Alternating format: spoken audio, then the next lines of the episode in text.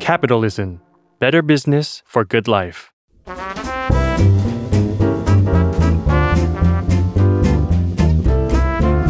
ปงนปตี ธุรกิจรอบครัว สวัสดีค่ะ ขอต้อนรับคุณผู้ฟังเข้าสู่รายการบนนปตีธุรกิจรอบครัวนะคะ ในช่วงฤดูร้อนที่ผ่านมาค่ะ คุณผู้ฟังที่ใช้เวลาประมาณ 10 กว่าวันอยู่ที่ปารีสฝรั่งเศสนะคะ ถึงแม้จะเป็นช่วงเวลาแค่ประมาณสั้นๆ 10 กว่าวัน 2 อาทิตย์กว่าเท่านั้นเอง แต่ก็ช่วงเวลานี้เนี่ยทำให้ลี่เห็นถึงความรุ่มรวยแล้วก็ไม่รีบร้อนในการใช้ชีวิตของคนฝรั่งเศสนะคะ ฝรั่งเศสเนี่ยเป็นชาติที่คนในชาติเนี่ยมีความเป็นสุนทรีนะคะ ในการกินดื่มในการใช้ชีวิต เครื่องดื่มชนิดหนึ่งค่ะที่ดูเหมือนกับว่าจะเป็นเครื่องดื่มสามัญประจำบ้านเลยก็ว่าได้นะคะ เพราะว่าไปที่ร้านร้านอาหารร้านไหน หรือว่าร้านค้าทั่วๆไปเนี่ยก็จะมีเครื่องดื่มชนิดนี้เนี่ยวางขายอยู่เสมอๆแบบวางขายโดยทั่วไปเลยนะคะ และเครื่องดื่มชนิดนั้นก็คือไวน์ค่ะ คุณผู้ฟัง ไวน์เนี่ยหาซื้อได้ง่ายๆ พอๆกับการหาซื้อน้ำอัดลมในบ้านเราเลยนะคะสำหรับที่ฝรั่งเศส คนฝรั่งเศสเนี่ยบางคนเขาก็ดื่มไวน์ตอนมื้อกลางวันนะคะ หลังวุ่นกับงานมาตลอดในช่วงเช้านะคะ หรือบางคนก็อาจจะดื่มมันตอนบ่ายๆ เพื่อดึงเข็มนาฬิกาให้หมุนช้าลงอีกสักนิดนึงนะคะเขาก็จะละเลียดไวน์จิบไวน์เข้าไปในคอนะคะ จากที่เชลี่เล่าไปเนี่ยฟังดูเหมือนกับว่าไวน์เป็นเครื่องดื่มที่สำคัญใช่ไหมคะแล้วก็แทรกซึมอยู่ในชีวิตประจำวันของคนฝรั่งเศสอย่างแพร่หลายเลย ถ้าอย่างนั้นคุณผู้ฟังก็อาจจะแปลกใจถ้าเกิดลี่กำลังตอนนี้ลี่กำลังจะบอกคุณผู้ฟังว่ารัฐบาลฝรั่งเศสกำลังจะต้องควักเงินเป็นจำนวนเงินกว่า 160 ล้านเหรียญยูโร หรือว่าถ้าแปลงเป็นเงินไทยเนี่ยก็จะประมาณ 5,900 ล้านบาทนะคะ ในการทำลายวายทิ้ง หรือที่คุณผู้ฟังอาจจะเห็นหลาย ๆสำนักข่าวในประเทศไทยใช้คำว่าเทวายทิ้งนะคะ แต่ ตรงนี้เองเนี่ยเฉลี่ยจะให้คุณฟังใจเย็นๆก่อนนะคะ แล้วก็ฟังลี่อธิบายก่อนว่าทำไมอยู่ดีๆ รัฐบาลของฝรั่งเศสเนี่ย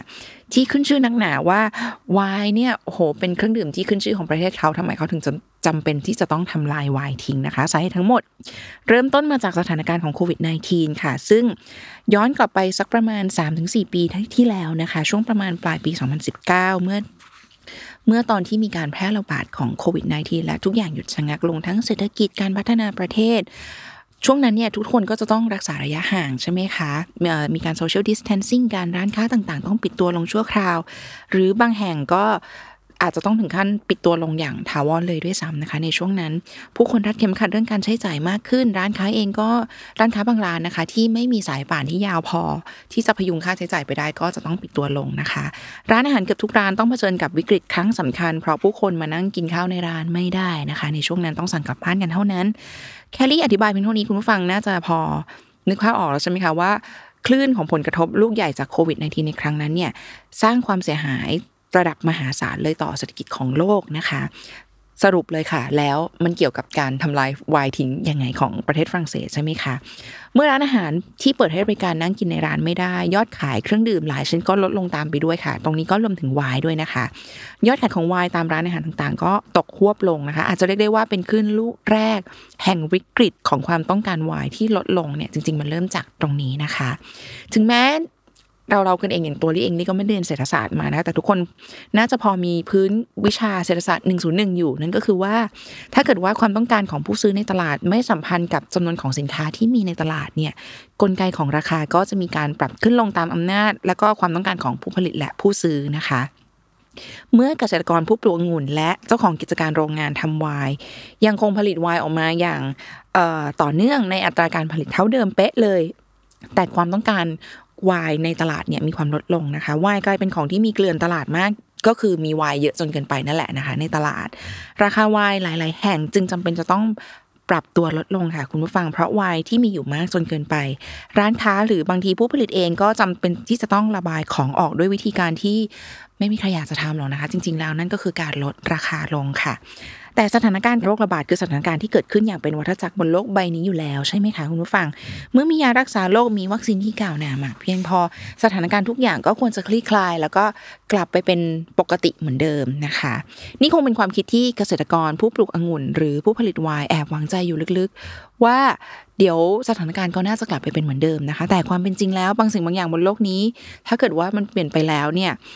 บางอย่างมันก็อาจจะไม่ได้กลับมาคืนสู่ภาวะปกติเหมือนเดิมได้นะคะ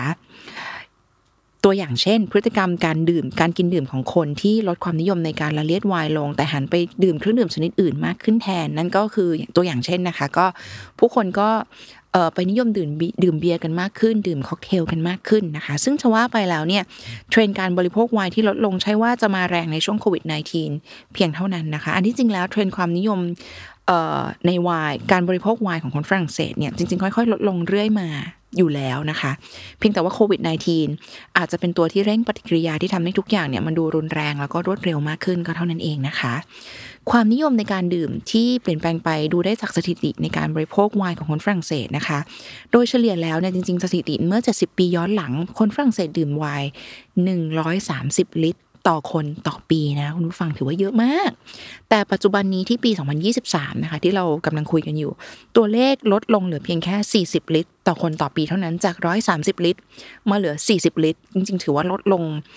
เป็นหลายเท่าตัวเลยเนาะไวน์แดงทั่วทั้งฝรั่งเศสเนี่ยมียอดขายลดลง 15%ในปี 2022 นะคะ ส่วนไวน์ขาวและไวน์โรเซ่มียอดลดลงอยู่ที่เอ่อ3-4%นะคะ ตัวเลขการดื่มไวน์ลดลงอย่างน่าใจหาย แต่ผู้ผลิตไวน์ยังคงผลิตออกมาในปริมาณที่เท่าเดิมเนี่ยคือสาเหตุหลักที่ทำให้ไวน์มีมากจนล้นเกินความต้องการของตลาดนะคะรัฐบาลฝรั่งเศสจึงจำเป็นที่จะต้องยื่นมือเข้ามาช่วย เพื่อให้อุตอุตสาหกรรมการผลิตไวน์ในฝรั่งเศสยังคงเดินหน้าต่อไปได้นะคะ นอกจากเป็นการประคับประคองผู้ผลิตไวน์ในประเทศแล้วเนี่ยการยื่นมือเข้าช่วยเหลือของรัฐบาลฝรั่งเศส ถือว่าเป็นสิ่งจำเป็นต่อการจ้างงานระดับประเทศด้วยเช่นกันครับ เพราะมีการประมาณการเอาไว้ว่าแรงงานในอุตสาหกรรมไวน์ในฝรั่งเศสมีอยู่ประมาณ 5 0 0แสนคนค่ะคุณผู้ฟัง ดังนั้นหากไม่มีการแทรกแซงช่วยเหลือใด ๆ จากรัฐเลย น่าจะมีคนประมาณ เอ่อหนึ่งแสนถึง 1.5 แสนคนจะต้องตกงานในไม่ช้านี้นะคะ โดยผู้ผลิตไวน์ในฝรั่งเศสที่ดูเหมือนกับว่าจะได้รับผลกระทบมากที่สุดก็คือผู้ผลิตไวน์จากบอร์โดค่ะ ซึ่งสัมพันธ์กันกับข้อมูลข้างต้นที่ลีเล่าให้คุณผู้ฟังฟังนะคะว่าเออยอดขายไวน์แดงเนี่ยลดลงกว่า 15%ในซูเปอร์มาร์เก็ตทั่วฝรั่งเศสนะคะและบอร์โดเองก็ขึ้นชื่อเรื่องการผลิตไวน์แดงซะด้วยถูกไหมคะ โดยเดือนมิถุนายนปี 2023 เนี่ยรัฐบาลฝรั่งเศสจ่ายเงินไปแล้ว ราวกว่า 57 ล้านยูโร หรือถ้าแปลงเป็นเงินไทยก็ประมาณ1,900 ล้านบาทนะคะ เพื่อช่วยเหลือผู้ผลิตไวน์ในแคว้นนี้นะคะ ก็คือในแคว้นบอกโด และสนับสนุนให้เปลี่ยนจากการปลูกองุ่นเพื่อทำไวน์ไปปลูกพืชชนิดอื่นแทนอย่างเช่นมะกอกนะคะ แต่สมาพันธ์เอ่อเกษตรกรผู้ปลูกองุ่นและทำไวน์จากบอกโดกลับมองว่าเงินจำนวนนี้เนี่ยเป็นจำนวนที่ไม่เพียงพอต่อการปรับเปลี่ยนพื้นที่ให้ปลูกพืชชนิดอื่น ๆ แทนได้นะ เงินจำนวนนี้ทำได้เพียงแค่ช่วยเหลือเกษตรกรและผู้ทำไวายในระยะสั้นเพียงเท่านั้นเองนะคะ มีการคาดการณ์จากสมาพันธ์เกษตรกรผู้ปลูกองุ่น และทำไวายจากบอกโดค่ะว่า การปรับเปลี่ยนพื้นไร่และผืนดินจากการปลูกองุ่นเพื่อทำไวาย มาเป็นการปลูกมะกอกเนี่ย จะต้องกินพื้นที่ถึง 15,000 เฮกแทร์นะคะ และจำนวนเงินที่สมาพันธ์เรียกร้องให้รัฐบาลฝรั่งเศสช่วยเหลือในการปรับพื้นที่ทั้งหมดเนี่ยก็คือประมาณ 10,000 ยูโรต่อ 1 เฮกแทร์ค่ะนี่คุณฟังลองคูณดูเลยนะว่า มันจะเป็นเงินจำนวนเท่าไหร่ ต่อมาคือประเด็นที่ว่าเงิน 160 ล้านยูโรที่รัฐบาลฝรั่งเศสกำลังจะจ่ายไปเพื่อช่วยพยุงราคาของไวน์ทั้งประเทศนั้นเนี่ย